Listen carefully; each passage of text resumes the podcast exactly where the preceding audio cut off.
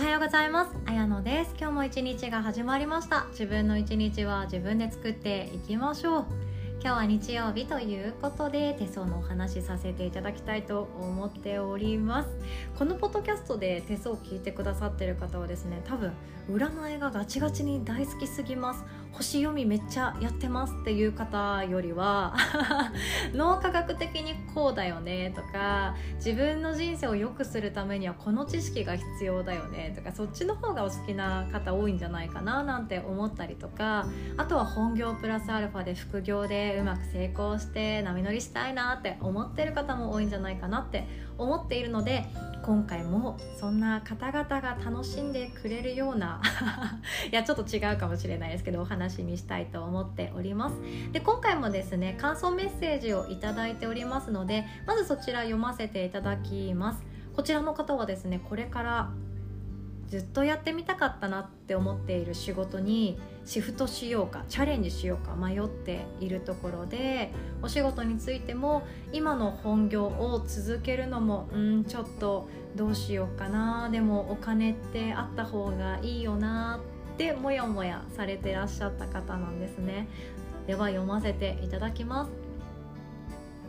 綾乃さん、今日はありがとうございました。勇気を出して会ってみて本当に良かったです。初めてお会いしたのに優しい綾乃さんのおかげでリラックスしてお話をさせていただくことができました。本当にありがとうございます。手相に何が書いてあるのか知るのは怖いけど、勇気を出して見てもらおうと綾乃さんに連絡した自分を褒めてあげたいです。ありますよね、わかります。今まで会社員として働いてきて、独身の時も結婚してからも出産してからもいろいろあったけど、頑張ってなんとかこなしてきたけど、娘も中学生になったし、いよいよこれからは私のために会社を辞めて自分のやりたかったことをやってみよう、自分らしく生きるんだって決めたものの、収入がなくなったら生活できるのか、夢が叶わなかったらどうしようと見えない将来のことが不安でいっぱいだった私。そんな私に、文章の才能があることや家で仕事をすることが向いていること、今年来年に運気が上がっていること、お金の心配はないってこと、娘のちょっとした先の未来などを伝えてくださり驚きました。そしてとても安心しました。嬉しいです。こんなに褒めてもらって大丈夫と思いながらも、不安な気持ちからやってみようという気持ちにどんどん変わっていきました。そして一人でのビジネスの始め方まで教えていただき感謝です。早速勉強します。綾乃さんとのお話の後、以前書いていたブログを閉鎖した時に、ブログを思い出として本にしていたことを思い出しました。すごいですね。なぜか本にした後は開く気になれず、12年間本棚にしまい込んでいました。当時何を書いていたのか記憶がおぼろげだったのですが、そこには娘が生まれた頃までの3年間が綴られていました。ちょっとうるっときちゃってごめんなさいブログを始めた頃の私は仕事でストレスを抱えていて、ブログを書くことで消化していました。たくさんの記事が綴られていて、最後の記事は大切にしていた犬を亡くした時に書いたこれからの思いを綴った長い長い記事。読んでいて涙があふれて止まらなくなってしまいました。この12年間、私は自分の思いを心の中にしまい込んで、育児と仕事に専念してきたのだと思います。綾乃さんが今日、あの日の思いをもう一度思い出させてくださいました。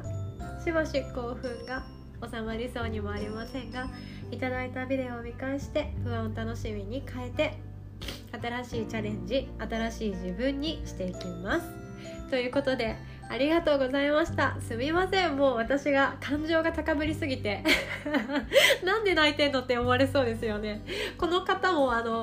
私と喋ってる時にちょっと泣かれて涙されていらっしゃって、もうお互いね、感情がちょっと通ずるところがあるくらい、もうなんか私も多分10年後とかこんな感覚なのかなとか想像しちゃったし、この方すっごい素敵な方なんですけど、どんな思いで本にして本棚にしまっておいたんだろうって思ったら、なんだか不思議な感覚ですよね。来るべき時がもうやってきたんじゃないかなと私も思います。ちょっと待ってくださいね。よし、喋りますこんな形で人の人生を私はちょっと覗き見させてもらったりとか、タイミングよく変わりたいと思ってる人がやってきてくださるので、多分いい時に私は多分出会ってるんですよね。ほとんどの方がこれからやっぱり変わりたいけどなかなか変われなくって、でもこのまんまずっとうじうじして今のまんまも嫌だし、でも何かしらやってみたけどうまくできないんだよね、お金稼げないから仕事も辞められないんだよねっていう不安持ってる人ってめちゃくちゃ多いと思うんですよね。私も会社員時代本当に辞めたかったけどやめてどうすんのとかねでそのあたりで例えばブログなら稼げるよとかアフィリエイトなら稼げるよとかってちょっと調べれば出てくるじゃないですか。かといってそれ本当にやりたいとか、これで本当に稼げるの怪しくないっていう気持ちってあると思うので、やっぱり会社って辞められなかったりするんですよね。必ず稼げるっていうのは決まっていないので、私たちって会社にいても稼げない場合もあるし、私たちって本当未来って不明なんですよ。今安定しているようにも見えて全然実は1年後2年後10年後なんて本当不明で、会社の存続寿命とか聞いたことありますよね。ほとんど100年以上続かないわけ、この世界なわけなんじゃないですか。自分の人生っていうのは迷った時には私はいつも終わりから考えるようにしています。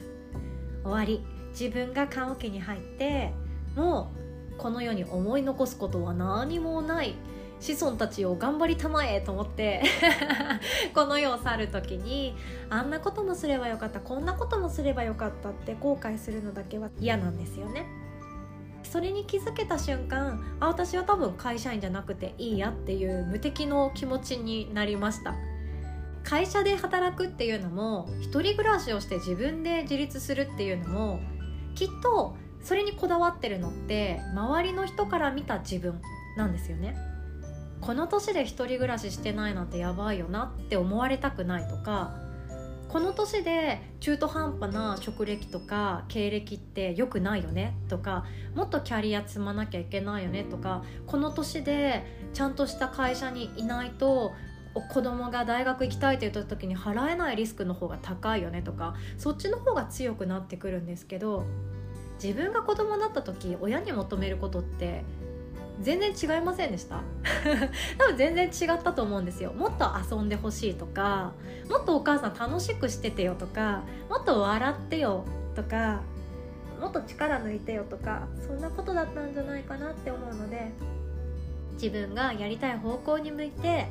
歩き始めるっていうのはこの娘さんも嬉しいと思うんですよね。で、手の指の話なんですけど、意外と私のところに来てくださる方はですね、薬指と小指の感覚離れてる方多いんですよね。これ意識してしまうとこれから写真撮るときにちょっと手の指の感覚意識される方もいらっしゃるかもしれないからあんまり言いたくないんですけど小指が割と薬指から離れてる方ってお子さんの自立がめっちゃ早いです。それは早く親元から離れていくっていう意味の場合もあるんですけど、自我が芽生えるのが早かったりとか、私はこれがやりたい、これを転職にしたい、これが好きでたまらない、これが私はやりたいからお母さん付き合ってっていうのが早い方なんですね。うちの子もそうなんですよ。同じです。で、この方の娘さんもどちらかというと小指はしっかりと離れてらっしゃったので、もうきっと自分の好きなものをもう夢中になっているお年頃なんじゃないかなとも捉えました。じゃあお母さんがすることは、私はもっとシンプルでいいと思っていて、お母さんはお母さんという肩書きではなくて一人の人間、一人の女性として思いっきり楽しんだ方がいいし、子供に向けて大人って楽しいよって、お金稼ぐってね、こんなにも人を幸せにできて楽しいんだよっていうのを見せてあげることなんじゃないかなとも思ったりしています。きっと愛情たっぷりに育てられてらっしゃったので、これまでは自分の仕事っていうのは育児の傍らできるよねとか、子供の学費にも使えるし安定してるからまあいいよねって思って優先させてきていたかもしれないんですけど、なんとかしなきゃいけないよねっていうのは、その枕言葉は本当にやりたくないけどしなきゃいけないなんですよね。じゃあ本当にやりたいことって何って思ったら、そのしなければいけないことではないはずです。この方はこれから新しいこと始められるんですけど、もう始められていらっしゃいますね。きっともう書いていると思いますし、この方は文がしっかりしてるし、もうブログの書き方知ってると思うんですよね。LINE メッセージを私がスラスラ読めるっていうのはめちゃくちゃテクってます。そう、私文読むのめちゃくちゃ苦手なんですけど、テクられてらっしゃいますので、この方はもう間違いなく伸びると思います。金運もすごい良かったので、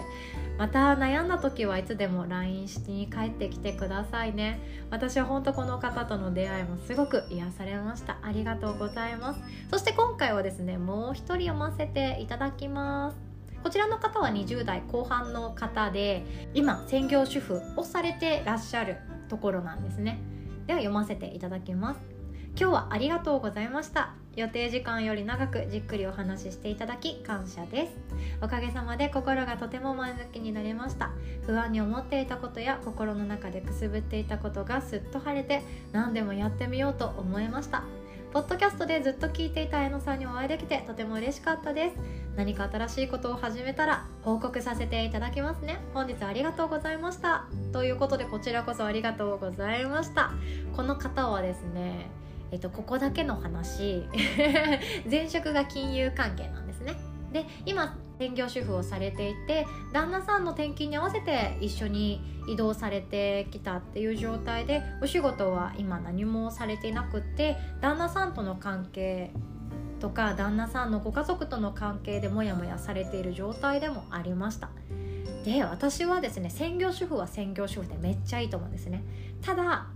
働いた方が楽しいよな、この性格の方はって思う方には、もうドーンとですね、専業主婦の本業を生かしながら副業で稼いだ方が楽しいって思っています。これマジです。私がそうだったからなんですけど、中にはもう本当稼がなくても幸せな人っていて、旦那さんが持ってきてくれてるお金の中でもうちょっとずつ使っていっても十分幸せだよって、もうこの人生最高だねって思える方もなくんですけど、中にはですね、専業主婦っていうその人から見たらいいなって思われるような状態だったとしても、本当に欲しいのはその旦那さんが誰かが持ってきてくれるお金でもないし、日中の自由時間たっぷりあるよっていう状態でもなくって、自分が何者かであるとか、自分が誰かから感謝をされるとか、誰かに評価をされるっていうのが本当は好きな人が中にはいるんですよね。そういう方はで、特に言っちゃうと、子供が生まれるまでに何かしらの土台を作っておくと、もうあとは楽です。楽だと思います。一応専業主婦っていうのを本業にして副業するっていうのをおすすめします。専業主婦って言ってもめっちゃいろいろやってますからね。世の男性ね、気づいてほしいですよね。もうあれもやってこれもやってピカピカにしてるのに誰も感謝しないとか、このピカピカな状態が当たり前になっているなんて思わないでくれってね、思いますよね。そう、当たり前なんてないんですよ。当たり前なんてないんですけど、人は21日ぐらい経つと習慣化してきたものが当たり前に感じてしまうので忘れていきます。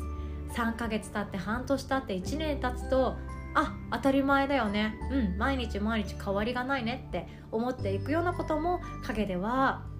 みんなちっちゃな努力をし合っているわけなので、でもその努力をし続けていても